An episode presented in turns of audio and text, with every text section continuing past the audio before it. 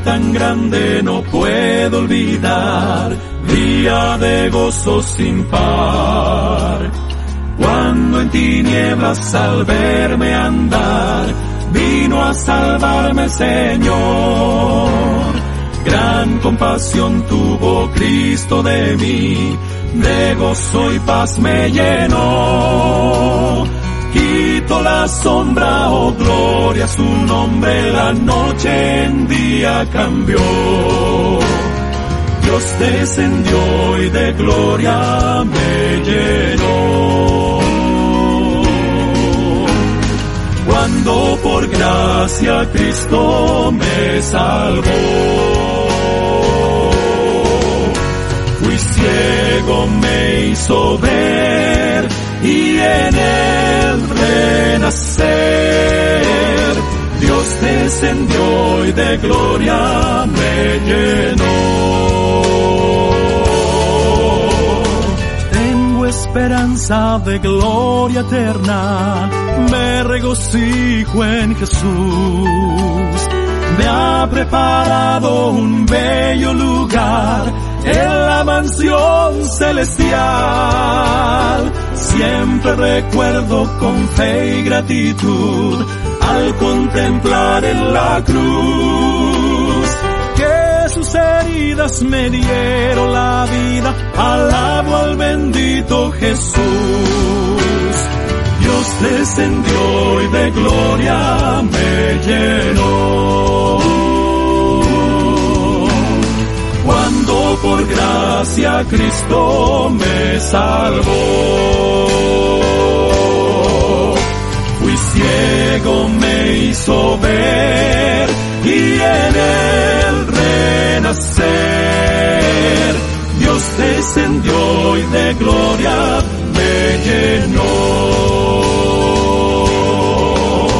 Fui ciego, me hizo ver y en él renacer.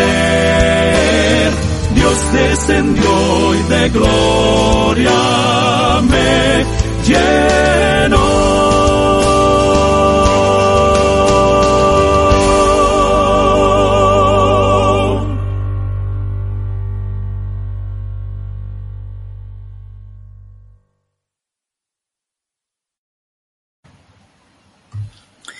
Hola, hola, muy buenas noches, estimados amigos, amigas que nos escuchan a lo largo y ancho de este país llamado Chile. Estamos saliendo en este nuevo programa, Los Atalayas, aquí en Radio Canal Palabra Viva, hoy martes, eh, ya siendo las 22, un minuto. A todos los que están acá y a los que se van a conectar, sean ustedes muy bienvenidos y bendecidos en el poderoso nombre de nuestro Salvador. Nos encontramos acá un martes donde eh, vamos a volver a hablar de quiénes somos y cuál es nuestra identidad, eh, a qué nos trajo el Señor a esta tierra y qué es el, cuál es el plan del Señor. ¿ya? Eh, nadie está de más en este planeta, nadie. Nadie, absolutamente nadie. Todo el que está en este planeta es porque el Señor ha permitido que usted nazca. Y veremos acá eh, qué es lo que ha pretendido el hombre con la vida. ¿Qué es lo que ha pretendido el hombre eh, con censurar la vida, quitar la vida, detener la vida? Esos son los temas que vamos a tratar hoy y me gustaría que ustedes estuvieran acá concentrados y que tienen preguntas que hacernos, nos hacen ahí en el chat. Y, si podemos contestarlas, las vamos a contestar. Si no las sabemos ahora, las vamos a estudiar y se las vamos a responder. Así que sean ustedes muy bienvenidos, mis hermanos, mis hermanas y amigos y amigas que nos escuchan en esta hora. Vamos a saludar acá a nuestro hermano José Núñez, que es el primero en conectarse. Gracias, hermano José, que el Señor le bendiga. Y nos vamos a presentar a nuestros hermanos, pero antes me gusta siempre empezarlo con una oración y le voy a pedir a, a mi hermano Gerson, antes de que, de que se presente, que ah, comience esta oración en el nombre del Señor Jesús. Dios le bendiga, mi hermano. Amén. Dios le bendiga, hermana. Amén. Amén. Padre eterno, Señor, te doy gracias, Dios mío, porque nos permites una vez más estar en este programa, Señor, esta tarde, esta, esta noche ya, para tratar de estos temas, Señor, que son importantes, para ser fieles hacia ti, reconociendo, Dios mío, que tú eres Señor, que tú eres soberano en todas las cosas de esta vida, Señor. Que no hay nada que es ajeno a ti, Señor que todo pensamiento, Señor, debe ser cautivo hacia ti, debe ser llevado en obediencia hacia ti, como dice tu palabra, Señor. Por eso te ruego, Señor, que tú seas, Dios mío, dirigiéndonos en este programa, dirigiéndonos, Señor, para que podamos ser fieles al momento de tratar con este tema que vamos a conversar esta noche, tratando de ser fieles, Señor, hacia ti y hacia tu palabra, y así poder edificar a nuestros hermanos, Señor. Te, pido que bendigas a quienes vamos a participar de este programa, Señor, que nos uses en gran manera, que podamos ser fieles a ti y que así, Señor, eh, lo que se haga en este momento sea para la honra y la gloria de tu nombre y que muchos, Señor, puedan ser edificados a través de esto. Que muchos puedan ser inquietados, Señor, para ver que estas cosas que hoy en día se levantan, estos pensamientos que hoy en día eh, toman lugar en, la sociedad, que, que, tú tienes una palabra que decir, que tú tienes una palabra autoritativa y que, oh Señor, eh, tú reinas sobre todas estas cosas. Amén. A ti sea toda la gloria y toda la honra en el nombre de Jesús. Amén y amén. Amén.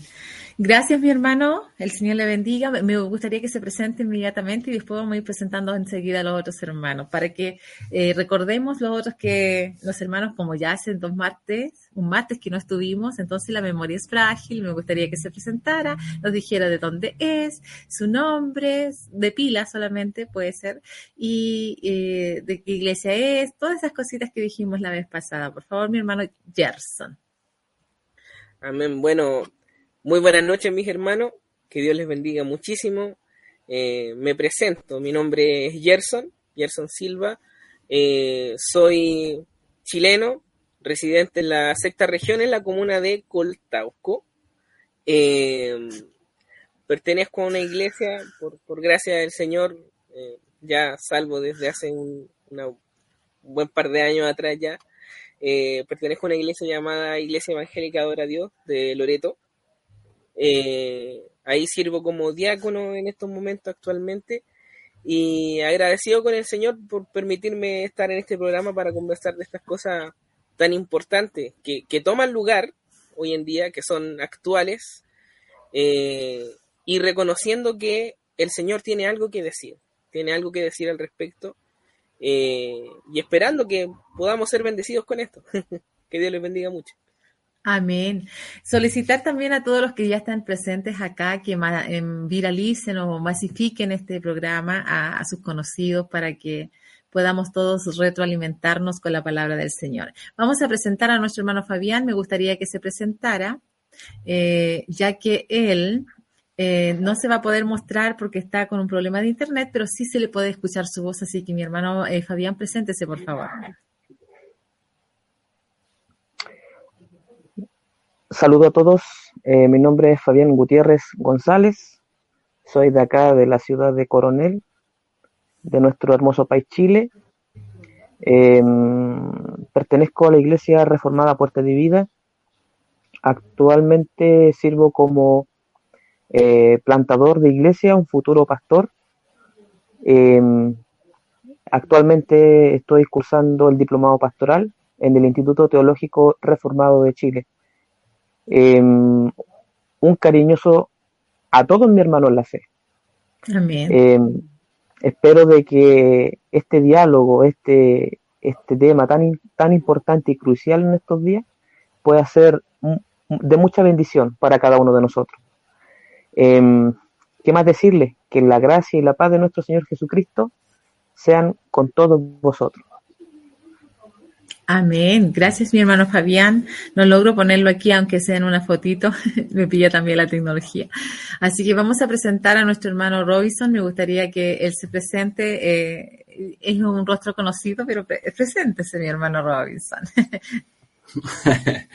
Bueno, eh, saludar a, todos a toda la audiencia del programa Los Atalayas, que el Señor les bendiga. Mi nombre es Robinson Soto, yo soy eh, hijo del Señor. El Señor me encontró eh, desde que tengo uso de razón que estoy en los caminos del Señor. Yo creo que eso debe haber sido como a los cuatro años, cinco años, pero hubo un momento muy especial en mi vida cuando tuve 10 años donde el Señor me confirmó, me habló de una manera muy amorosa como lo hace el Señor, que era su hijo y él me había inscrito en el libro de la vida. Soy pentecostal y tengo el honor de poder eh, dirigir, conducir el programa Conversando en la Mesa del Maestro y el día de hoy estoy invitado por mi hermana Ingrid. Así que que el Señor les bendiga a todos los que escuchan y espero que en el Señor el día de hoy sea un, diálogo para engrandecer el nombre del Señor. Amén. Gracias, mi hermano eh, Robinson. Bueno, para los que no saben y que se conectan acá, eh, eh, la vez pasada habían personas nuevas. también soy criada dentro del Evangelio cuando tenía dos años. Mis padres se presentaron, no sé, más bien conocieron al Señor eh, ellos eran católicos y lo conocieron en la iglesia metodista.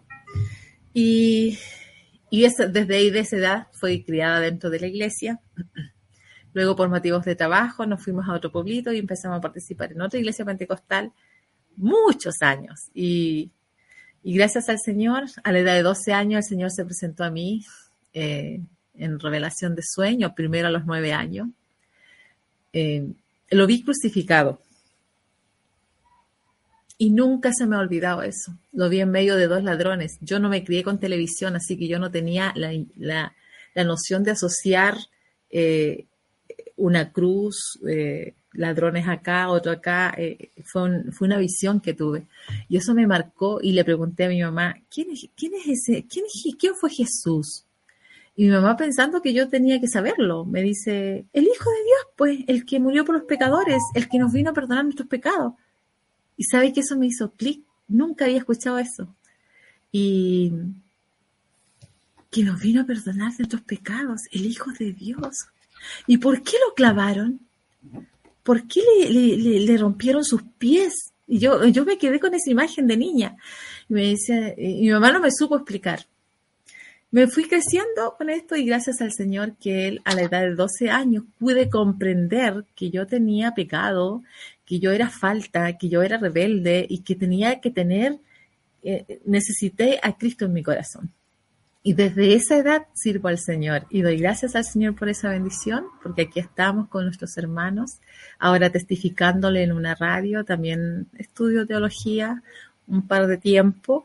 Eh, surgió hace poco esa inquietud, pero de siempre, desde pequeña, he estado estudiando la palabra del Señor, pero necesitaba una guía más sistemática y gracias al Señor por esa bendición. Y aquí estamos, mis hermanos, con este programa Los Atalayas. Para poder testificar la palabra del Señor eh, en paralelo a los acontecimientos que ocurren en nuestra sociedad. ¿Qué voz tenemos nosotros los cristianos? Qué palabra eh, a nosotros nos posiciona como en defensa de nuestros principios, nuestros valores, la moral, para hacerle frente a un mundo tan incrédulo, tan agnóstico y tan inmoral. Eh, ¿Somos realmente la sal de la tierra? ¿Qué aporte hacemos para la no corrupción? Porque la sal es anticorrosiva. Entonces, ¿qué hacemos nosotros como sal? ¿Somos realmente luz en medio de estas tinieblas? Ese fue el llamado del Señor, que alumbre, nuestra luz delante de los hombres. Él se presentó como luz. Y, y, en vista de toda esta situación, ¿qué aporte hacemos nosotros? ¿Hay un alto en el camino en donde nosotros podamos decir, a ver, paremos un poco? Eh, hay una voz cristiana, creyente en Dios, sin, sin importar la denominación, hay una voz que diga, cuidado, porque el camino que lleva el mundo no está yendo a un lugar seguro, se está yendo a una perdición. ¿Y qué dice la palabra? Porque es lo que nos queda de Dios como palabra, como autoridad, como voz.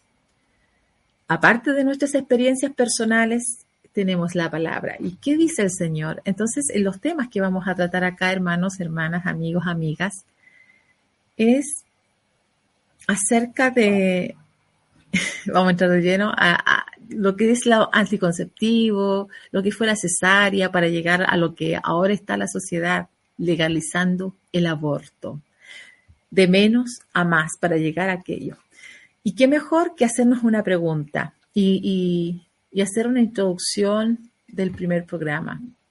¿Quiénes somos y cuál es nuestra identidad? Vimos la semana pasada cómo fuimos hechos del polvo de la tierra y cómo nos hicieron a imagen y semejanza del Señor, de Dios más bien. ¿ya? Y él dijo, hagamos al hombre. Vimos en qué día fuimos creados, en el sexto día. Vimos una cronología de orden en, en donde fue primero los peces, todo lo que está en el mar y cuánto está en el mar, dice la Biblia. Después todo lo que es aves, todo lo que es insecto, todo lo que es alado, luego todo lo que es animal de cuatro patas que se arrastra, todo, y luego venimos nosotros. Y dijimos también la vez pasada que existen evidencias científicas que, que avalan que los primeros eh, indicios de vida se dio en el agua, en, el, en los mares, eh, con respecto al zooplancton y cuántas cosas que existen ahí hasta llegar a lo que es peces y todo eso. Generalizamos bastante para contextualizar un poco a, aquellos que no, no saben que, que, también hay una, una confirmación científica de la Biblia, que no es científica en sí, pero sí avala eh, los descubrimientos que mucho después han hecho los científicos. Por ejemplo, Colón eh, eh, descubrió que la Tierra era redonda y, siempre se creyó que era cuadrada, aunque están volviendo esas teorías de nuevo, pero resulta que la Biblia habla de, que el Señor se sienta en el círculo de la Tierra que están sus pies ahí, se fijan. Entonces, ya la Biblia mucho tiempo decía que era una esfera, que era algo redondo, tal vez no tan, tan redondito, pero ah, los científicos ahora dicen que tachan los polos, entonces, hay, algo que confirma lo que la ciencia ha descubierto después. Entonces, eh, no podemos sacar las escrituras de, del mundo, porque en esa, de, la, de, la, palabra de Dios se hizo al hombre. Y yo quisiera que con todo esto, eh, de todo lo que se dijo en, en, el martes pasado, antepasado, si hubo algo que agregar con respecto al área que, que tiene nuestro hermano Robinson, que él es eh, bioquímico, ¿verdad? Hermano Robinson. Eh, ingeniero, ingeniero bioquímico. Ingeniero Si usted eh, rescató alguna palabra, algún aporte que ha hecho un hermano que habría que ahondar, ahondar con respecto a su conocimiento, ¿qué aporte o qué se puede decir en lo que usted ha estudiado con respecto que avale la palabra. Eh, se mencionó la materia, que no pudimos ahondar mucho esos temas, pero ¿qué puede desde su área, de su conocimiento, usted decirnos y, maravillarse de lo que el Señor ha creado? ¿Qué nos puede decir, mi hermano? Bueno, eh, en primer lugar, eh, me gustaría tratar de, de contextualizar el pensamiento que, uno va a dar. Eh, en primer lugar, no, no es la idea, eh, porque habría que hablar de, muchos temas para poder eh, hacer referencia, digamos, por ejemplo, al origen de la vida o a la conformación de, de la materia en el universo. ¿Ya? Por lo tanto, simplemente quiero aportar a, la, concepción científica de la, vida y de la materia. Eh, en primer lugar, diciendo que, la, palabra de Dios no fue hecha para eh, satisfacer a los científicos. Ni para eh, darles una, una explicación que los deje contentos. Ese no es el propósito de la Biblia. El propósito de la Biblia es eh, dar libertad, eh, vida eh, a los perdidos, a los cautivos. Amén. De manera que a los que buscan en la palabra de Dios encontrar respuestas a la, a la teoría de evolución o, a un respaldo a sus, a sus teorías del origen de la vida, eh, la verdad es que no van a encontrar eh, lo que ellos quieren porque el lenguaje científico se basa en el método. Amén. Y la, y la palabra de Dios se basa en la revelación divina que Él puso en, hombres para que escribieran la palabra del Señor. Amén. Gloria a Jesús. Entonces, bueno, en primer lugar, eh, decir que la, eh, el gran problema, bueno, por mucho tiempo, mediante el trabajo de Darwin, que es un trabajo muy bueno, un trabajo muy fundamentado, ya un trabajo con mucha evidencia. Eh, Darwin no, no, no, no, nos explica que el hombre viene del mono, en primer lugar. Lo que nos explica, lo que él trata en su teoría, es eh, eh, se refiere a una raíz común que hay con los primates y, los hombres, según su teoría. ¿Ya? Él no, él no, él no, él no hace referencia al, a que el hombre venga del mono.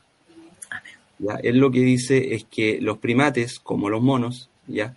tienen una raíz común eh, en, su, en su ascendencia genética. ¿ya? Y eso tiene, ¿no es cierto?, eh, algunas evidencias con las que yo no, no, comparto, ¿ya?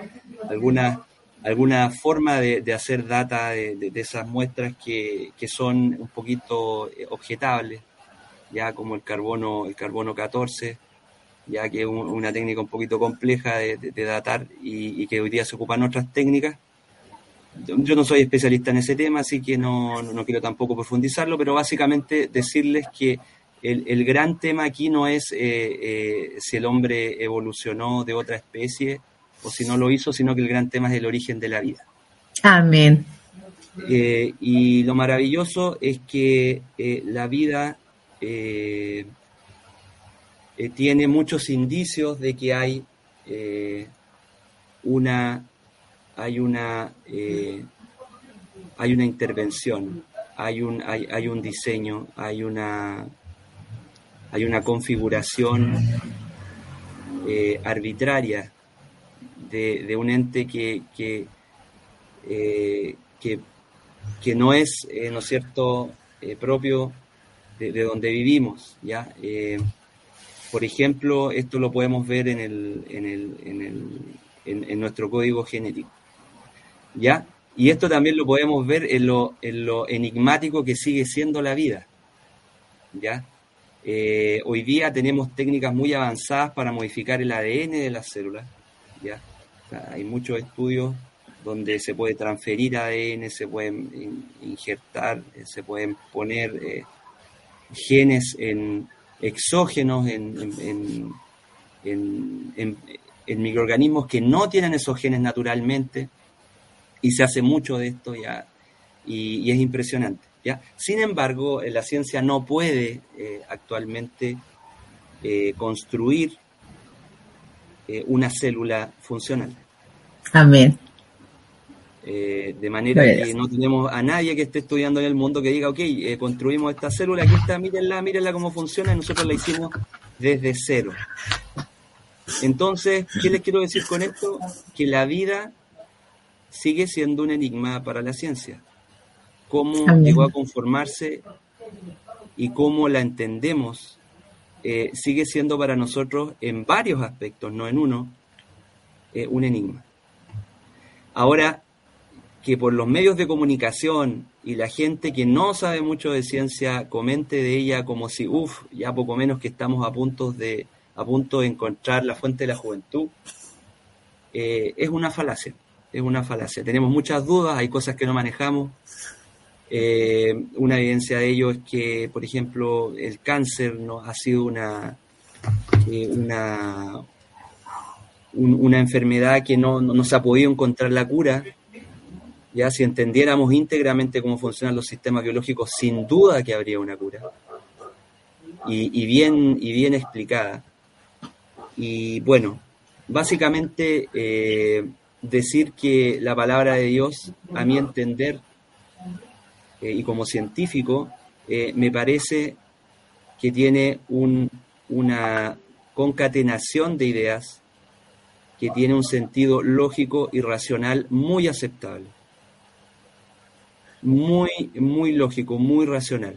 Para un científico, digamos, duro, eh, naturalista, ateo, eh, que, quisiera, ¿no es cierto?, comenzar a leer la Biblia. De esta forma, aunque es un tema que para mí, ¿no es cierto?, es como cuando hablamos de la fe es un tema absolutamente secundario y muy, muy secundario, no, importa, porque cuando estamos en la fe de Cristo estas cosas no importan, pero sí creo, aunque dejé la apologética hace mucho tiempo, porque creo que la predicación del Evangelio, mientras más pura, es mejor, tiene más autoridad, el, eh, Cristo eh, tiene más autoridad. Por eso que hoy día estamos predicando el Evangelio en Canal Palabra Vida, porque creo que por eso estoy haciéndolo, porque si no estaría haciendo apologética. Creo que eh, Dios, ¿no es cierto?, mediante la revelación de Cristo es la libertad para el hombre, es la nuestra libertad de espíritu, ¿ah? el conocimiento que es limitado, ya lo expliqué, ¿no es cierto?, desde mi opinión, el conocimiento de la vida es limitado, ¿ya? Si bien se ha avanzado mucho y hoy día hay eh, mucha tecnología que realmente impresiona, eh, eh, la vida sigue siendo un enigma para la humanidad. Amén. porque Dios pone límites a estas cosas. Entonces, eso es lo que yo podría aportar. Después podríamos hablar, ¿no es cierto?, más adelante de, de qué es lo que es la vida y, todos estos temas que... A ver, a ese punto, muchas gracias mi hermano Robinson, a ese punto quiero llegar y ya darle lectura a la palabra del Señor. En Job capítulo 10, Job capítulo 10, le vamos a dar lectura del versículo 8. Yo le voy a dar lectura de una versión hebrea traducida al español. Ustedes ahí la Biblia que tengan, la Reina Valera, va a decir algo similar, pero quiero que lo leamos desde acá. En la comunión del Padre, del Hijo y del Santo Espíritu de Dios dice así, tus mismas manos me han hecho y me han formado. ¿Quieres, empero, aniquilarme? Recuerda que me modelaste como el barro me harás retornar al, polvo. ¿No me has derramado como leche y cuajado como el queso? Me has vestido con piel y carne, y tejido con huesos y tendones, y me has concedido vida y mercedes.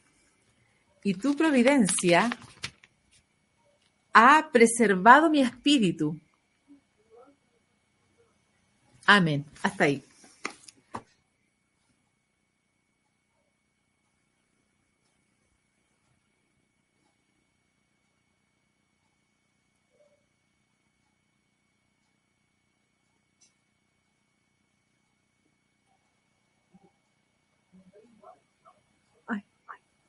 No sé qué pasó. ¿Se escucha? Sí. ya. Se Mi conexión con mi cámara, no sé por qué. Se fue mi cámara, pero voy a hablar desde en off.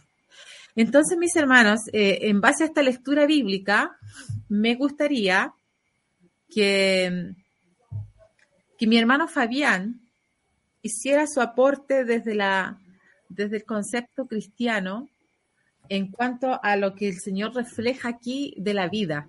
Y luego vamos a saltar al hermano Gerson y luego a la vida que mi hermano puede plantear lo que yo ya del paso de la, cómo, cómo hablar un poco de la vida desde la cosmovisión un poco científica y lo que él entiende con respecto a lo que ha sido del conocimiento del Señor. Pero parta usted, mi hermano Fabián, eh, con respecto a este versículo, lo que entiende usted, bueno, mucho lo podemos entender acá de los que tenemos el contexto cristiano.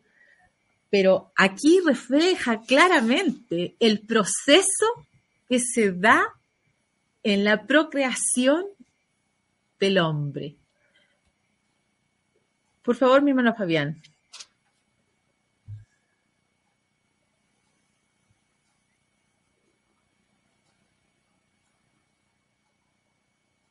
Hermano Fabián. Parte usted, mi hermano, mi hermano Gerson. Eh, con respecto al versículo bíblico, no sé si usted está con la Reina Valera ahí, cómo lo dice, y, qué nos puede aportarte con respecto a eso para entrar de lleno a lo que, siguiendo con el tema de quiénes somos y cuál es nuestra identidad y cómo Dios nos creó, eh, eh, ya con este versículo leído. Amén. Bueno, aquí nosotros vemos a Job, ¿cierto? Lamentándose por su condición, ¿cierto? Nosotros conocemos la historia de Job, ¿cierto? Dios permitió que Satanás, ¿cierto?, le arrebatara todo, eh, probando, ¿cierto?, la fidelidad de Job a Dios. Y Job desconoce este asunto, ¿no? Desconoce sus circunstancias. Entonces, lamentándose por, lamentándose por su condición, eh, Job hace, ¿no?, estas, estas preguntas a Dios, ¿no? Básicamente lo que él le pregunta es, bueno, tú fuiste quien me formó, tú me formaste, Señor. Tú me diste vida, ¿no? Y describe la forma en que lo hace. Dice, del barro me diste forma, eh, me, has tejido de piel y carne, me tejiste con huesos y con nervios, me has dado misericordia, vida. Entonces, aquí Job, por un lado, le pregunta a Dios, eh, Señor, ¿vas, vas, a, ¿vas a hacer que yo vaya al sepulcro? ¿Vas a hacer que yo muera?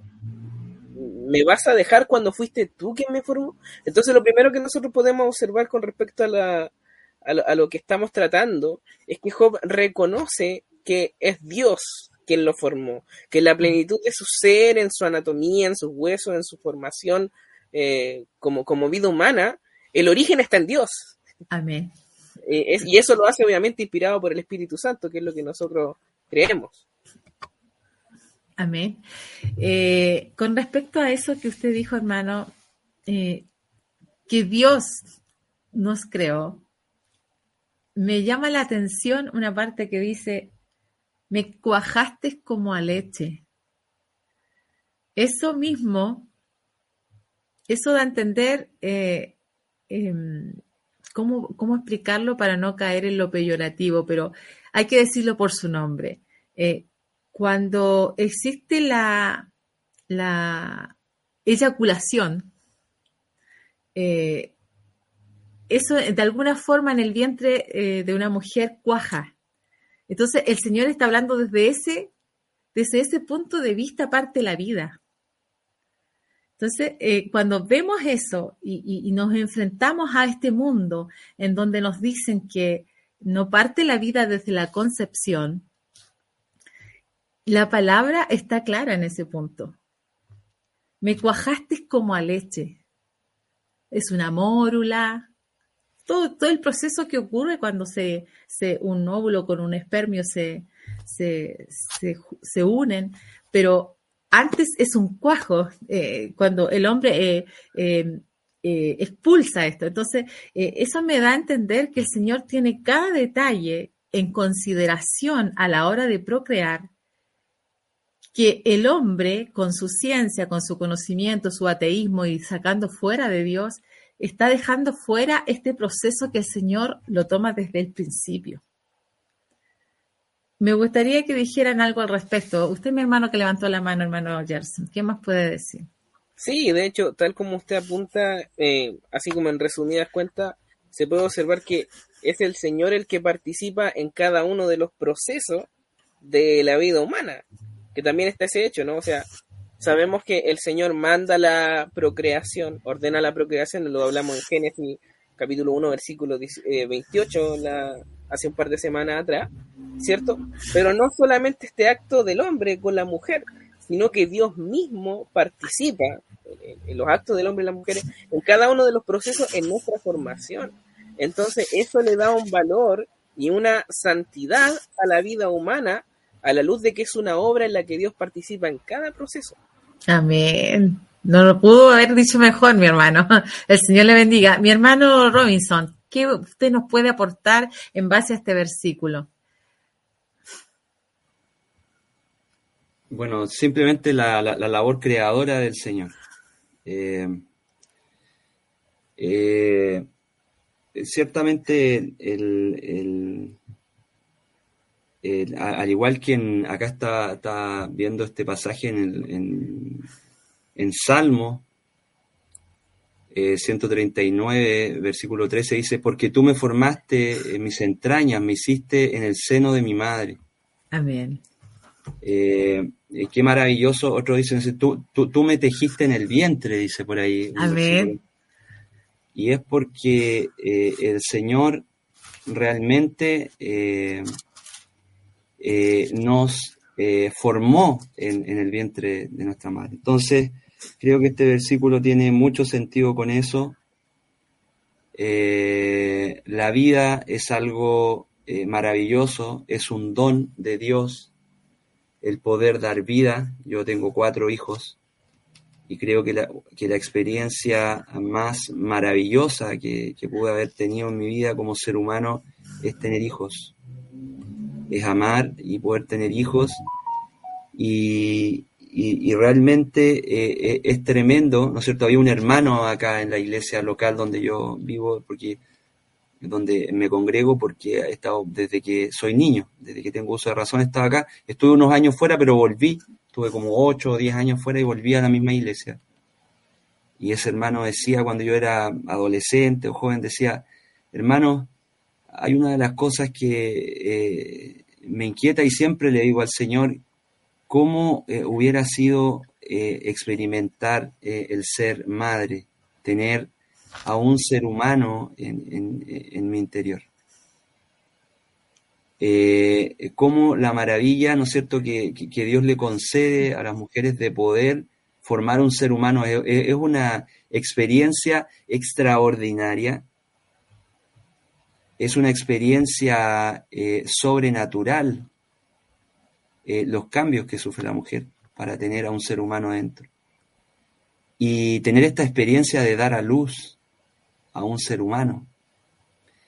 Eh, la profundidad, no solamente en el aspecto biológico, sino filosófico, en el, campo del de, el concepto que significa que un humano inicie su vida, la grandeza y lo glorioso que Dios puso en los seres humanos para desarrollar su vida, es algo tremendo. Este tipo de cosas, este tipo de pensamientos, creo que escasean una barbaridad hoy día y se reducen a la simpleza y escuchar la barbarie que significa que una persona diga, mire, yo voy a abortar porque no tengo presupuesto para tener un hijo y es aplaudido por la sociedad donde vivimos. Amén. Y nadie es capaz de eh, reflexionar en lo que significa un ser humano. Un ser humano fue el que inventó los antibióticos que nos permiten recuperarnos de una infección grave.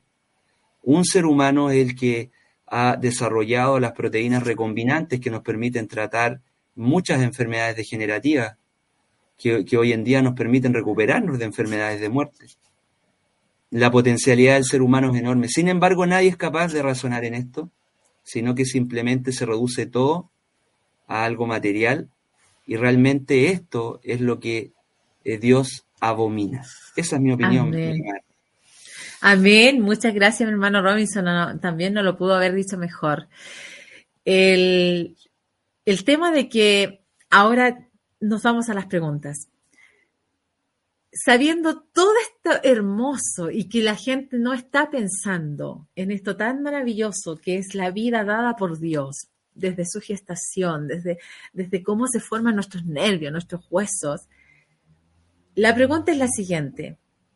¿Por qué el hombre trata de detener eh, la vida? Partiendo, aludiendo al,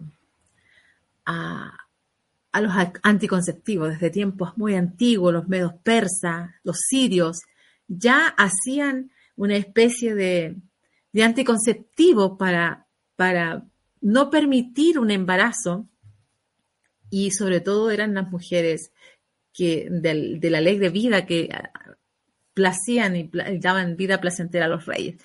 ¿Por qué el hombre siempre ha querido hacer ese, ese stop? Porque no se le permite libertad, porque son muchos meses de gestación, porque a eso le llama libertad, o simplemente porque no tienen consideración a Dios, o hay que demostrarles que, que cuidado, que la vida le pertenece al Señor y lo que tú estás haciendo no, no está bien, porque venimos, vienen muchas culturas eh, que no conocen de Dios. Pero ahora toda la tierra está llena de la gloria de Dios, toda la tierra sabe de la existencia de Dios, a pesar de que hay, hay ideologías, hay, que, hay dioses todavía en muchas partes del África y culturas eh, indígenas de Latinoamérica. Todos tienen la creencia de un ser superior. ¿Qué, qué les lleva al hombre a creerse con la supremacía de detener esto? Ustedes me pueden dar muchas muchas explicaciones, pero me gustaría que, que estas preguntas que no se las hace el común de la gente, me gustaría que ustedes, desde su conocimiento, de su cosmovisión y aparte de los puntos cristianos, me lo dijeran. Hermano Fabián, si está por ahí, por favor. Amén. ¿Me escucha, cierto, hermana? Sí, ahora sí le escuchamos. Delante le preguntaba lo mismo, no la escuchábamos. ¿Aló?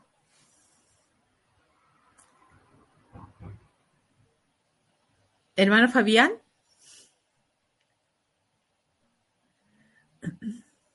Qué pena. Entonces, mi hermano eh, eh, Robinson o Jeff, eh, Gerson, si pudieran, por favor, ¿qué, qué, por qué el hombre intenta detener el curso de la vida? ¿Es por darse placer a sí mismo porque no tiene en su tema a Dios o porque sí? Ay, por favor. Bien. Ay, ya, mi hermano. Se relata de que, bueno, ese libro lo escribió Eric Blair, que era un británico, y, ese libro dice que al transcurrir los años, la democracia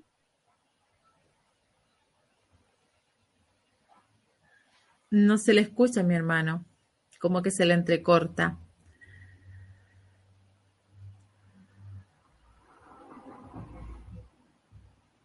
¿Y si pudiera entrar de nuevo, mi hermano? Qué pena. Eh, eh, mi hermano, por favor, usted, por favor.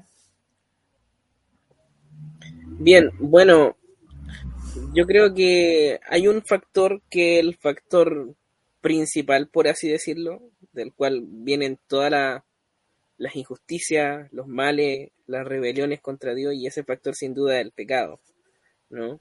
Yo creo que Romanos capítulo 1, versículo 18, el apóstol Pablo, inspirado por el Espíritu Santo, es bastante claro cuando dice que el hombre no, no reconoce a Dios como Dios, no reconoce a Dios como su Señor y detiene con injusticia la verdad. Amén. Entonces, a causa del pecado, no reconociendo a Dios como el Dios y Señor, el Dios y Señor que diseña la vida, ¿no? que diseña al hombre y diseña el, el funcionamiento o la forma de andar del hombre, eh, obviamente este, este pecado lleva a los hombres a actuar de una forma, por así decirlo, antinatural, conforme al diseño original que Dios los creó. O sea, remontémonos a, Génesis nuevamente, Génesis capítulo 1, versículo 28 en adelante, cuando se menciona se crea al hombre. Uno de los primeros mandatos que Dios le crea al hombre es multiplíquense, llenen la tierra, ¿no?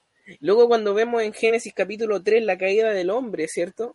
Precisamente la tentación fue rechazar a Dios como Dios y ser el hombre su propio Dios, ¿no? Entonces, yo creo que dentro de las cosas eh, que contempla el pecado, yo creo que afecta al avance de la vida como Dios lo estableció en un principio, precisamente porque el hombre no quiere vivir en este diseño de Dios, no quiere vivir bajo el gobierno del Dios que lo creó a causa del pecado que mora en su corazón. El hombre está entregado al pecado, el hombre sin Dios. Entonces, claro, por satisfacer deleites, eh, lamentablemente, por ejemplo, la, postura contemporánea con respecto al tema de la paternidad, de la maternidad, de la concepción, es como que es algo que debe ser eh, lo, mayor posiblemente evitado. Eh, o planificado, ¿no? Claro, debe ser planificado, debe ser evitado, si se puede hacer, ojalá hacerlo en, en el momento en que esté tu vida establecida, ¿cierto? Todas estas opiniones que se escuchan hoy en día. Pero distinto es con respecto al, a, la, a la enseñanza bíblica, ¿no? De que eso es parte del diseño que Dios tiene con nosotros y es parte de su voluntad. Y yo creo que también refleja el carácter de un Dios que no no vive para satisfacer, eh, para satisfacerse a sí mismo, al menos no se manifiesta ante los demás como para autosatisfacerse. Un Dios, por ejemplo, que envía a su hijo a morir por los demás, ¿no? Un Dios que se sacrifica. Eh, esta idea del sacrificio por otro, de, de exponer mi vida por otro, dar mi vida por otro, para proteger a otro, para sustentar a otro, eso es algo que la sociedad te dice, no, yo lo rechazo, eh, quiero disfrutar mi vida el mayor del tiempo posible y los hijos en, este momento, en este momento es un, es un obstáculo para eso. O estorbo, ¿no? Exacto, tanto, tanto en hombres como en mujeres. En, ambos casos se va a escuchar el mismo discurso. Entonces, ¿qué es lo que te dice? No, establecete primero, disfruta tu vida. Yo he escuchado ese consejo muchas veces. Disfruta tu vida, tu juventud, eres joven, ¿no? Entonces, en pos de estos ídolos que nosotros nos formamos porque rechazamos a Dios y a su diseño, es que nosotros adoptamos esta, estas posturas eh, en contra de la vida, ¿no? en contra del, mandato de Dios. No atesoramos la vida, y eso se ve mucho hoy en día, no solo con el tema del aborto, sino que con el tema de la eutanasia, del control de la natalidad. Eugenesia. Eh, eugenesia y todas estas cosas. No apreciamos la santidad de la vida porque por el pecado nosotros rechazamos a Dios y todo lo que viene de Dios. Amén. Es por de nuestros ídolos. Hermano Fabián, ¿pudieras ahora eh, darnos su opinión con respecto a esto? Eh, ahora sí, ¿cierto? ¿Me escuchan bien? Sí, te escuchamos súper. Denle nomás. Ok, bien. Antes de dar un punto de vista bíblico, me gustaría hablar, por ejemplo, de Eric Blair. Eric Blair, por ejemplo, era un británico periodista, político, que por razones obvias cambió su nombre a George Orwell. Y este ah. hombre escribió un libro que se llamó 1948. Esa obra la escribió en el año 1947. Y, y, en esa obra él dice de que la democracia, al transcurrir los años, iba a desaparecer, que iba a haber un estatismo dictatorial mundial. Eh, lo impresionante de todo esto es que precisamente ese libro eh, relata muchos sucesos de los que hoy estamos viviendo a día a día. Y eso es lo más impresionante. Eh, el control de la natalidad, por ejemplo, fue también puesto en esa obra. De hecho, todo este tema del control de la natalidad, el, control del, de gobernar a otro, no es nada nuevo. De hecho, la Biblia, por ejemplo, uno lo lee en Éxodo capítulo 1, donde nos encontramos ese relato magistral, donde este Moisés relata de cómo este faraón manda a matar y a cometer un genocidio para controlar la población de los hebreos. Claro. ¿Con qué fin? para que los tipos no se multipliquen y para que no sean una amenaza al imperio o el reino de, Egipto. Entonces, uno lo lee, por ejemplo, en el capítulo 1, versículo 8, si no me equivoco, donde dice, a ver, voy a buscarlo en la Biblia. Sí, eh, entre tanto se levantó sobre Egipto un nuevo rey que no conocía a José y dijo a su pueblo, he aquí, el pueblo de los hijos de Israel es mayor y más fuerte que nosotros. Ahora pues seamos sabios para con él, para que no se multiplique, para que no se multiplique. O sea, hay un control de natalidad. Por eso el tema del, del aborto. O sea, y es precisamente lo que uno ve hoy en día. O sea, el tema es lo que decía, por ejemplo, estos, estos magnates de, de la familia Rockefeller, donde decían ellos que el mundo está sobrepoblado. Es lo mismo que decía la ONU, la Organización de la Naciones Unidas, donde decía que el mundo está sobrepoblado y hay que controlar las masas porque eh, indudablemente van a disminuir los recursos naturales, van a disminuir el tema de, de la vida, el calentamiento global y un montón de cosas. El tema aquí es que todas estas cosas que están ocurriendo hoy en día no es nada nuevo. No es nada nuevo. De hecho, el control de natalidad, eh, eh, el aborto, el, genocidio, nació en cultura como los egipcios, los romanos, los griegos, etcétera. O sea, esta cuestión no es nada nuevo. ¿Y, ¿Y qué nos dice el Señor? La declaración del Señor es la misma de ayer. El Señor le dice a, esto, a este Adán y a Eva, le dice, multiplicaos, gobernar la tierra, ¿cierto? Sojuzgarla. Entonces, ese es el tema, o sea, el tema es que el Señor nos manda a multiplicarnos, a, a procrear, ¿cierto? Pero el, plan, en este caso, del maligno, porque detrás de toda esta cosa hay, hay, una, hay una cuestión bien oscura, muy diabólica operando, eh, es el tema de que el hombre no se multiplique, el, tema de que no, no haya una sobrepoblación, eh, el tema, por ejemplo, yo estaba leyendo un documento que se llama, que lo publicó el, el Instituto de Investigación de la Población, donde dicen de que eh, el tema de la sobrepoblación es una total mentira. Así, así, esa, esa, ese tipo de frase. O sea, y, hay un montón de, de, personas, bueno, estudiado en el tema, y que dicen de que ese tema de la sobrepoblación fue un invento ideado de la ONU. O sea, y eso me lleva a pensar, me lleva a pensar de que indudablemente eh, hay algo oscuro detrás y que aquí, aquí hay dos opciones. O le creemos al Señor de la Biblia o le creemos también al mundo. El Señor de la Biblia dice que el hombre tiene que multiplicarse, de que el hombre tiene que procrearse. Pero el mundo nos dice todo lo contrario. El mundo nos dice que el hombre en la tierra está sobrepoblada, por tanto el hombre no puede seguir procreando. El hombre ya tiene que eh, controlar su natalidad. El hombre es mejor, eh, es mejor quedarse sin tener hijos que un matrimonio se quede sin tener hijos, porque si trae al mundo una criatura, va a ser un daño a, una criatura inocente, ¿verdad? Y, la única manera de, evitar ese sufrimiento en la criatura es por medio del aborto. Entonces, todavía hay, todo este tema hay, un, hay, un, hay una cosa bien oscura, bien diabólica detrás.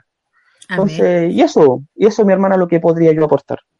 Amén. Gracias, mi hermano Fabián. Mi hermano eh, Robinson, usted, por favor. ¿Qué, qué aporte nos puede dar con respecto a este mismo tema?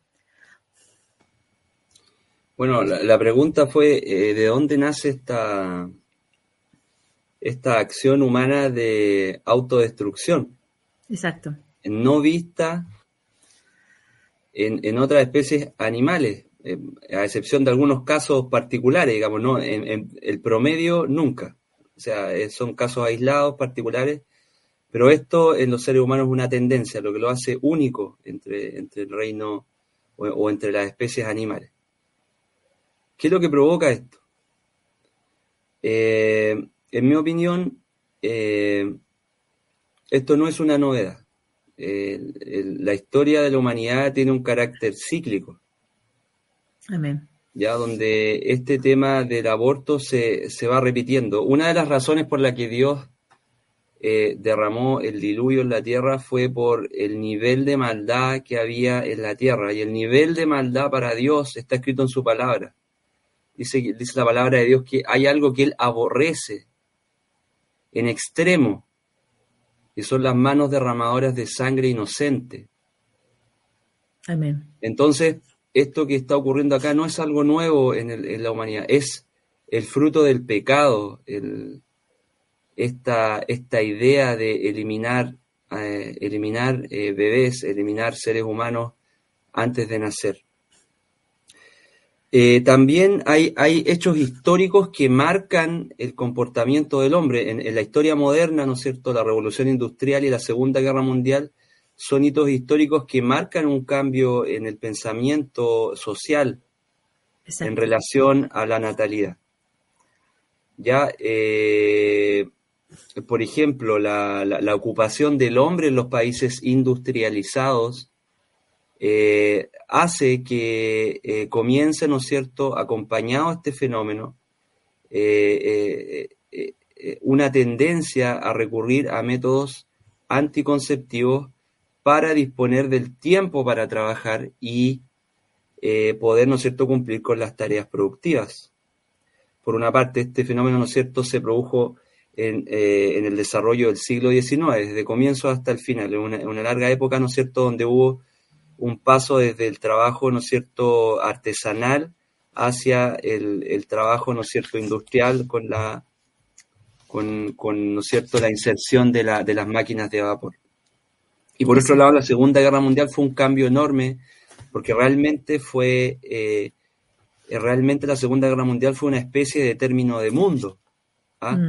Fue tanta la violencia que hubo en el mundo que hubo cambios de raíz. ¿ya? Y uno de los cambios que hubo eh, y que sabemos, ¿no es cierto?, que ocurrió terminada la Segunda Guerra Mundial fue el nacimiento del movimiento hippie, que estuvo acompañado de, de un, eh, una apertura, ¿no es cierto?, en temas morales eh, y, en temas de, sexualidad.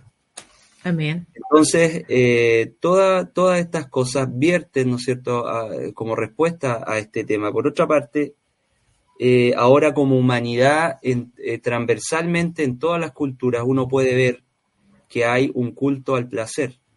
Amén. Hay un culto al placer, ¿no es cierto? En algunos casos más exacerbado que en otros.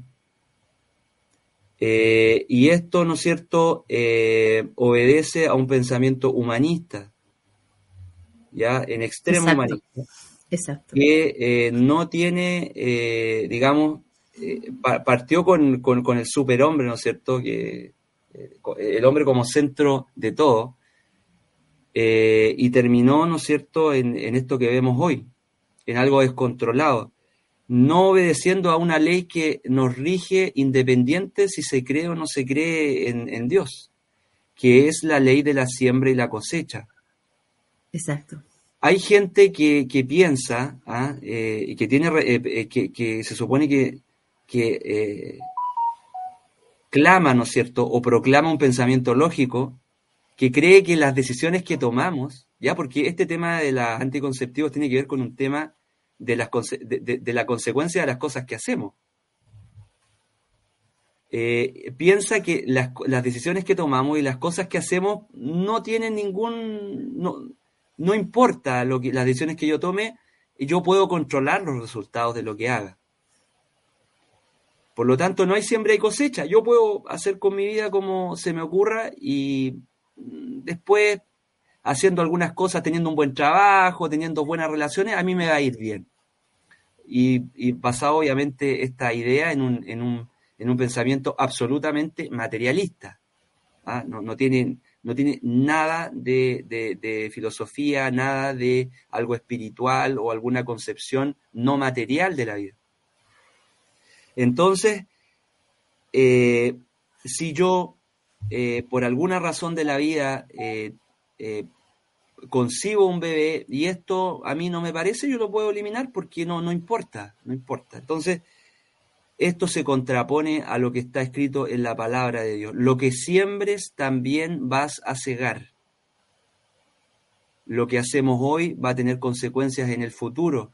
Es por eso que nuestra cautividad en el pecado nos lleva a la muerte. Estábamos condenados a morir porque no teníamos la libertad de hacer lo bueno. Y esto es lo que Cristo vino a cambiar, a libertarnos del mal, a tener la autoridad de hacer lo bueno, que antes no la teníamos.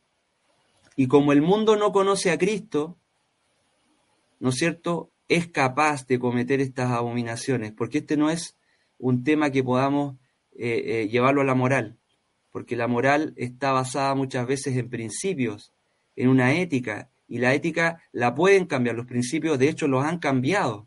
Y es por eso que mm. tenemos hoy día, como, como decimos con una con, mi cuñada, porque ella estudia eh, licenciatura en, en, castellano y le gustan mucho los temas de filosofía, que hoy día tenemos 50 morales, eh, es una broma, tenemos 50 morales, entonces a algunos les gusta la moral 29, a otros la moral 36, a otros la moral 5 y a algunos les gusta a veces en las noches la moral 2. Y para los lunes en la mañana es buena la, moral 5. Y sabemos, ¿no es cierto?, que esto es porque hay un pensamiento en la sociedad que es de relativismo. Hay un relativismo. Exacto. Yo vivo como se, como se me presente las la, circunstancias, ¿no es cierto? Y es por eso que, bueno, esto da para otros temas, pero básicamente es eso. Cuando Dios nos enseña que la moral y la verdad es absoluta. Por eso que Jesucristo dijo que que él es el camino, la verdad y la vida. Así que bueno, eso, sería mi opinión, mi hermano, viene de la maldad, se, puede ver eh, claramente la evidencia histórica de que el hombre, aquí no estamos predicar, aquí no estamos hablando de algo nuevo. Hay gente que, que, que eh, ¿no es cierto?, eh, adhiere al pensamiento actual de progresista, ¿no es cierto? Como algo novedoso, hoy algo de última generación. Hoy yo soy progresista, yo creo en esto, creo en el aborto. Entonces, soy gente muy moderna, eh, de un pensamiento muy vanguardista. Como moda, ¿no? de moda. Eh, pero la verdad es que la gente ha abortado desde que el hombre está en la tierra. Así que, bueno, no hay nada nuevo. Es la misma maldad eh, con otras palabras. Exacto. Eh, muchas gracias, mi hermano. Eh, hay una, cabe, cabe preguntarse por los, entonces lo siguiente, como redondeando el tema. El hombre no acepta la autoridad de Dios, ni la bendición de Dios, ni la creación de Dios, sino que él quiere siempre intervenirla y quiere ser parte progresiva en eso, pero endiosándose, un hedonismo, un culto al cuerpo. Ese es claramente, está divorciado, disociado el hombre de Dios porque se cree Dios. El hecho de que manipule el, solo hecho de nacer de una forma natural como se nacía antes, eh, por la vía eh, donde nacían los bebés, en, donde nacen los bebés en la mujer, eh, lo quiso hacer con de otra vía, por cesárea, qué sé yo. Antes no fue así por un nacimiento, sino fue otra la razón. todos estos cambios tienen toda una explicación científica que viene de mala forma, que viene aquí, que viene allá, pero siempre, siempre ha sido por la vía eh, normal que la mujer eh, paría a sus hijos, pero siempre el hombre, teniendo la mujer una, una, una opción natural de que nazca, no, le instan a que haga una cesárea. O sea, la idea es romper el esquema natural. Y eso por otro lado, la mujer, por no querer quedar embarazada, para no estar a perder su cuerpo, viene un endiosamiento, un, un, un, hedonismo de sí mismo y de entre hombres y mujeres y el no asumir responsabilidades. Entonces, eso nos hace divorciar y disociarnos de la perfecta voluntad del Señor. Y es ahí donde usted y yo tenemos que conocer la voluntad del Señor. Si bien para nosotros es conocida porque la sabemos a la luz de la palabra del Señor, el que no está en el Evangelio, el que no sabe la palabra, en dentro de su ser tiene un ente regulador que le dice, eh, esto es vida, esto es muerte, y lo que estás haciendo es una muerte. Lo que estás haciendo es privar de existencia a algo que debiera ser natural. Y como se le da rienda suelta al pecado, entonces no hay un concepto de, culpa y tampoco, y, se legisla para no sentirse culpable. Pero todo es porque el Señor está fuera de sus vidas. Y qué bendito es aquel que fue elegido desde el vientre de su madre para ser parte de esta familia del Señor. Y qué penoso que teniendo ese llamado, no lo reciba en su corazón, no lo acepte, no, lo, no, no, no acepte el llamado de amor, sino que se aleja, se aleja, lo niega y, y altera todo lo natural. Esa tendencia a cambiar todo lo natural es monótono para el hombre. Se cree con el derecho de cambiar el orden porque siente una necesidad de llevarle la contraria a Dios. Hermano Fabián, ¿Qué me dice usted? Es una tendencia aún en los cristianos, porque muchas veces nosotros tenemos ciertas cosas que decidir, ciertas cosas que tomar, pero yo me quiero ir por el camino más angosto, o sea, por el camino más corto.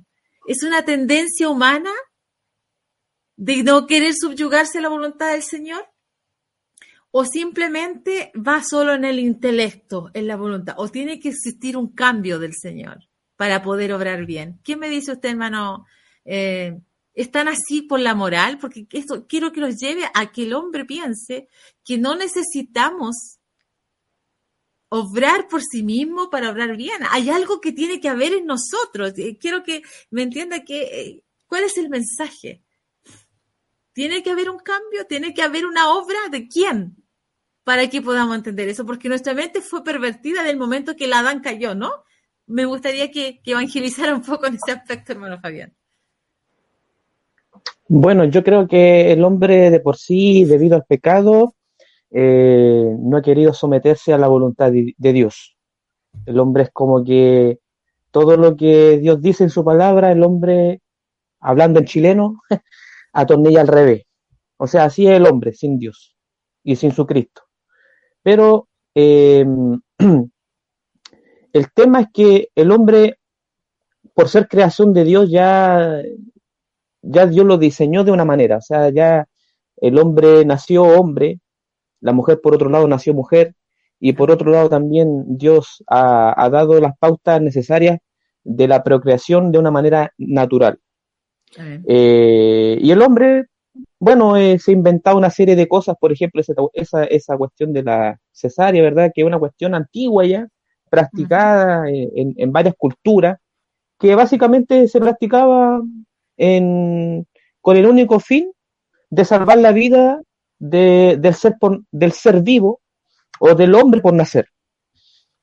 Y en base a eso se practicaba la cesárea. La cesárea tenía un, proceso eh, bien eh, especial porque la mujer ya estaba eh, muerta, o sea, no, no era practicado en mujeres vivas, era practicado en mujeres que ya habían partido de esta faz terrenal y, y, ese es el tema, o sea, eh, era una cuestión bien sangrienta, no había anestesia, no habían esos medicamentos, ese avance tecnológico, científico de hoy Claro, entonces, eh, pero todo partió de ahí, o sea, partió desde, desde hacerlo de una manera no natural, no, no, no hubo un parto natural, Em, hoy en día el, parto por, por cesárea eh, es algo eh, básicamente para salvaguardar la vida de la, de la mujer eh, cuando tiene complicaciones para dar a luz a un hijo.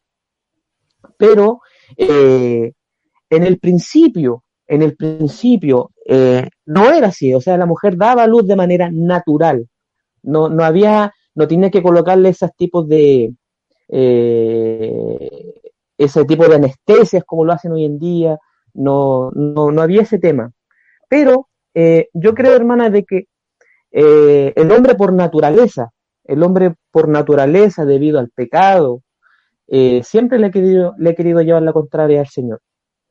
Y, y, el hombre, y el hombre de por sí, bajo su propia autonomía, bajo su propia ley, va a querer hacer lo contrario a la voluntad del Señor. El Señor dice que no debemos matar, el hombre mata, el Señor dice que no, el hombre no debe acostarse con, cierto, en el matrimonio, los que somos casados, no hay que acostarse con una mujer que no es nuestra esposa, el hombre hace lo contrario, o sea, estamos en el, vivimos en el siglo XXI, vivimos en, la sociedad, en la sociedad de que el matrimonio ya no, no es válido, o sea, de que la relación es válida incluso estando no casado, eh, que un hombre puede tener más de una mujer al mismo tiempo. Eh, y vivimos lamentablemente en esta sociedad libertina, humanista, que ha despojado a Dios de, ya sea de los colegios, de las universidades, de los hospitales, ha despojado a Dios de todo. Entonces, eh, yo creo que es así, hermana. Yo creo que el hombre ha querido vivir bajo su propia ley, bajo su propia autonomía y de ser el soberano. O sea, de que el hombre es el soberano de tomar sus propias decisiones. Mm, sí. El punto está también, hermanos, que eh, eh, el hecho de que, bueno, el otro día me decía una hermana, me decía hermana, pero nos están obligando a ser cesárea, a pesar de que tengamos todas las condiciones de que nazcan en forma normal. Entonces hay un negocio detrás, hay todo un interés económico, qué sé yo, eh, todo, todo se reduce a, a, lucro, cosas así. Pero ahora, antes no era así. Lo importante, mis hermanos y todos los que nos escuchan acá, Dios es el amo, Señor y autor de la vida. Y toda persona que dice creer en Dios debe andar o debe, debe caminar como Jesús anduvo, debe andar como Él anduvo, debe regirse por los principios divinos, y, esto quepa para todo profesional que va a estar obligado ahora con las leyes chilenas a, abortar, porque si no lo hace, no sé qué castigo le va a vender, tienen que también legislar acerca de eso. Eh, puede se le quite su título, se le niegue el trabajo, no lo sabemos. ¿Qué postura cristiana debe tener cada cristiano en estos tiempos? ¿Estás dispuesto a sufrir el precio por la verdad de la palabra del Señor? ¿Estás dispuesto a sufrir el precio de, de negarte a quitarle la vida a un ser de nueve meses? ¿Estás dispuesto a llevar una vida eh, agradable a Dios a pesar de que eso signifique eh, no sustento mensual eh, y muchas otras cosas que puedan venir. Ese es el punto en el que el cristiano debe demostrar su fidelidad a Dios. Y me gustaría que en eso redondeáramos todo. Eh, ¿qué, qué, qué podemos decir con respecto a eso? Yo como hermana en el Señor, y si le amo al Señor, estoy dispuesta a sufrir por su causa porque mientras más me, lleno de Él, más le conozco, más le amo. Pero muchas personas nos podemos sentir vulnerables en alguna situación en la que podamos negar al Señor. Y vamos a estar entre la, la vida, el alimento o eh, la sobrevivencia de nuestros seres o mi, mi, mis principios. Estamos en un, en, un, en, un, en, un, en una situación complicada, encuentro yo. ¿Qué me dicen ustedes como para ya darle término a este programa, mis hermanos?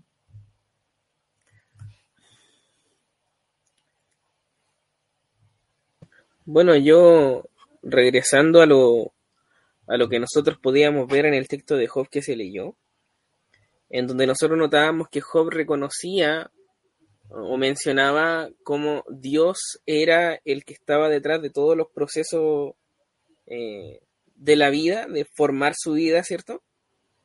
Desde ese punto de vista, yo creo que nosotros podemos rescatar el hecho de que Dios es soberano sobre toda la vida, o sea, es soberano en la concepción, en cada uno de esos procesos, pero también es soberano en cuanto a nuestra vida hoy, ¿no?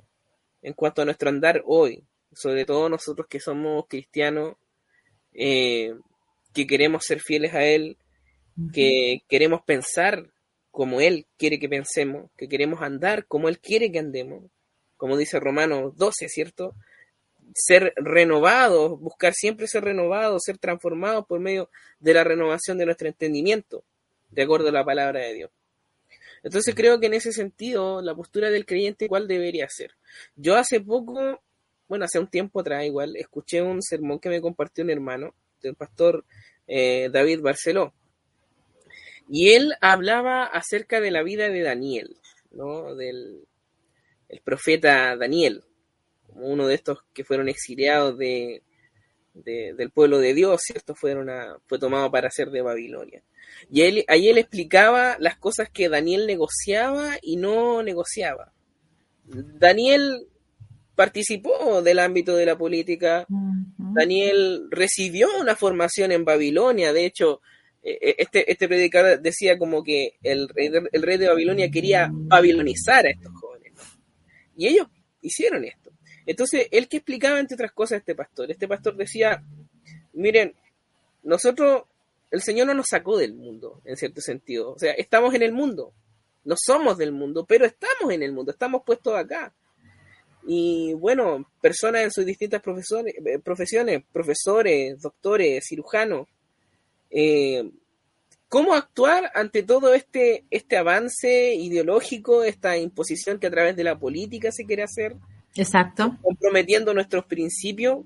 Bueno, participa y honra al Señor con lo que tú haces, buscando someter lo que tú haces bajo los preceptos y la palabra del Señor y hazlo tanto como puedas, ¿no?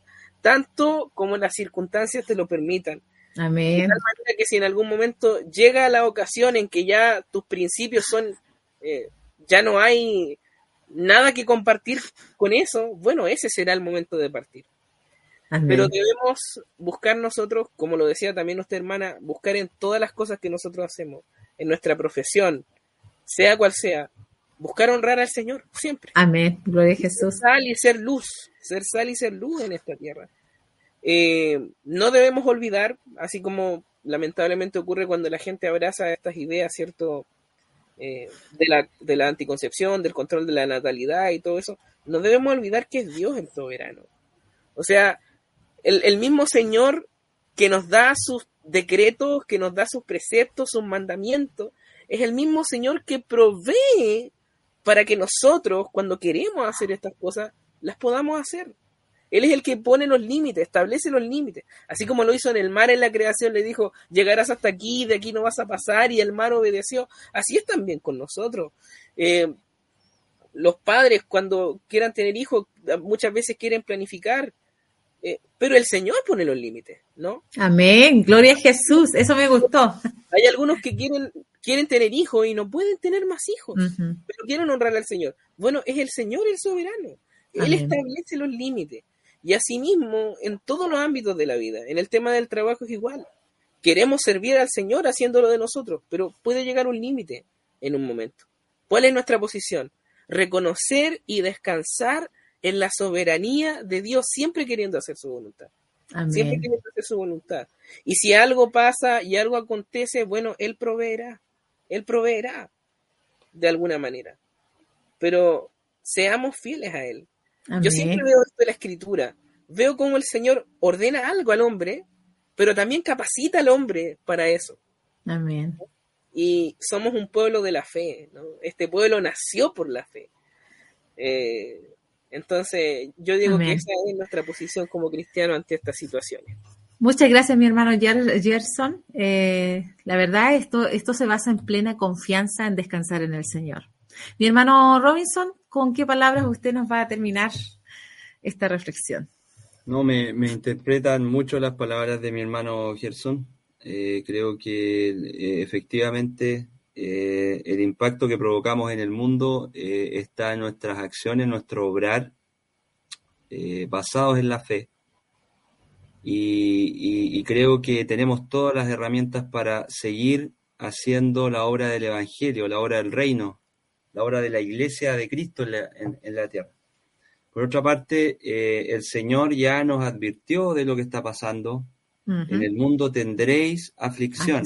Nos invita el Señor a, tomar nuestra cruz y seguirlo.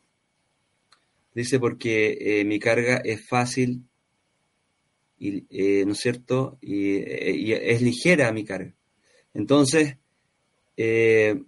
creo que debemos tomar este rol como cristianos y, impactar los, entornos donde nos desenvolvemos. Amén. Comprometernos con, el Señor y hacer eh, la obra del Señor predicando y hablando y llegando, influyendo con nuestro carácter, con nuestras palabras, con nuestras obras. Acciones, claro. Eh, mostrándonos, ¿cierto?, a Cristo en nuestra vida. Eh, yo creo que de esta forma eh, vamos a seguir haciendo la obra de Dios.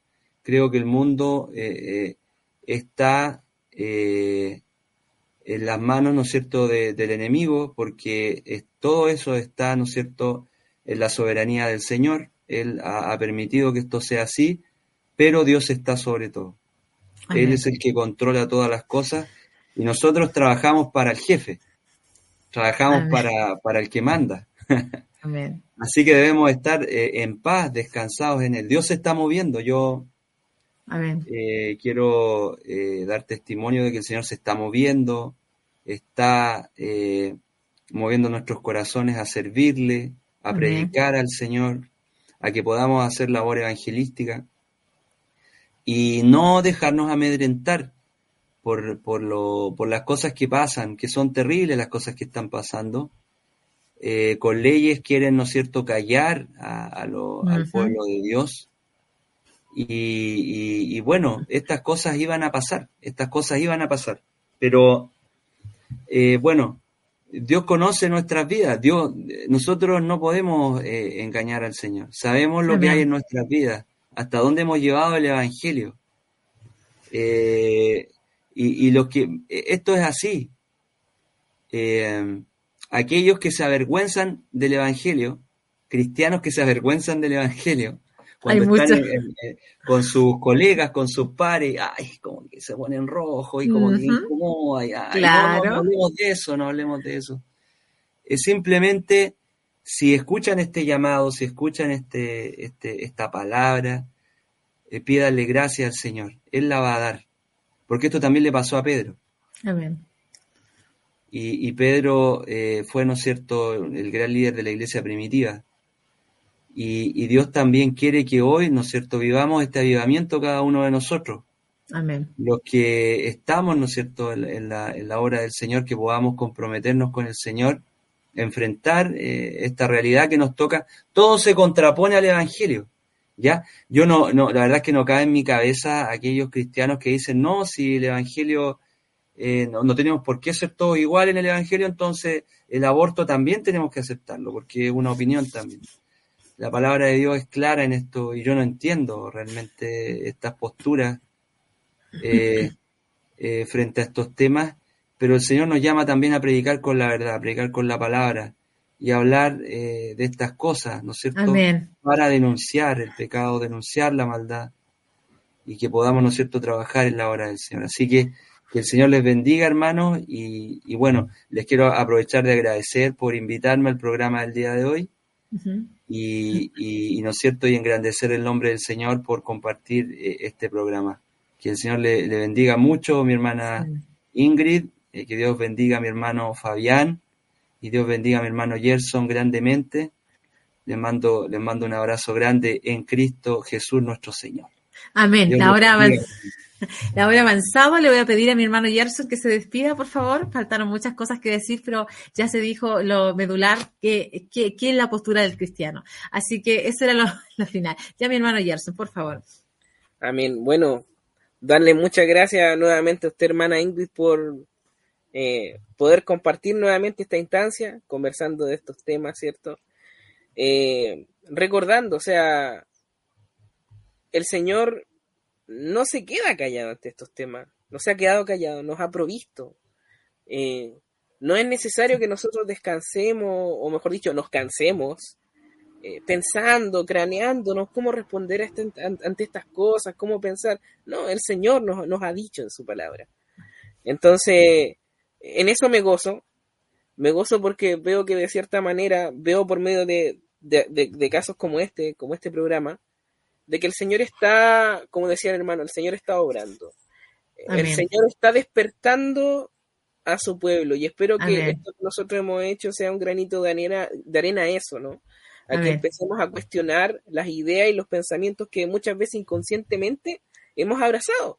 Así es. La hemos abrazado y, vienen de nosotros mismos o vienen del mundo, pero no vienen de Dios. Entonces es bueno estas conversaciones. Así que nada, yo muy contento por eso, que el Señor bendiga a mi hermano, ¿cierto? Que ha estado con nosotros en este programa hoy. Sí, por supuesto. Su participación. Muchas gracias. Igualmente, mi hermano Fabián, el Señor le bendiga muchísimo. A usted, igual, hermana Ingrid, y a todo y cada uno de los que ha podido ver este programa, esperando que, bueno, sea un granito de anera, como decía, a, la, casa de la fe, reino de Dios. Sí. Yo les agradezco a ustedes también, mis hermanos, por esta participación. Esperamos que estemos en otro programa más adelante con otros temas. Yo le voy a pedir a mi hermano Fabián que también se despida en breves palabras para ya darle término a este programa. Mi hermano Fabián, adelante, por favor. Eh, bien, gracias por la oportunidad, mi hermana. Eh, estoy muy contento, muy feliz de haber participado junto a ustedes. Me siento muy honrado de parte del Señor de estar acá. Eh, es un bello privilegio para mí y esperando de que los hermanos de la audiencia eh, hayan podido ser edificados, porque es el, eso es lo principal. La principal es, edificar al cuerpo de Cristo, estar al tanto de lo que ocurre y de la conmovisión bíblica, por supuesto. Y bueno, sin más preámbulos, sin más nada que decir, un saludo a todos ustedes y esperando que nuestro Dios de, de gracia y paz le pueda bendecir a cada uno de ustedes, mi hermano. Muchas gracias a todos los hermanos y hermanas y amigos que nos han sintonizado. Será hasta el próximo martes, si Dios quiere, con otro tema. Tengan una descansada, una descansada noche en, lo, en la misericordia, en la bondad del Señor. Así que muchas gracias por ser parte de esta sintonía. Les esperamos para otro programa. Buenas noches. Un abrazo grande. Dios les bendiga.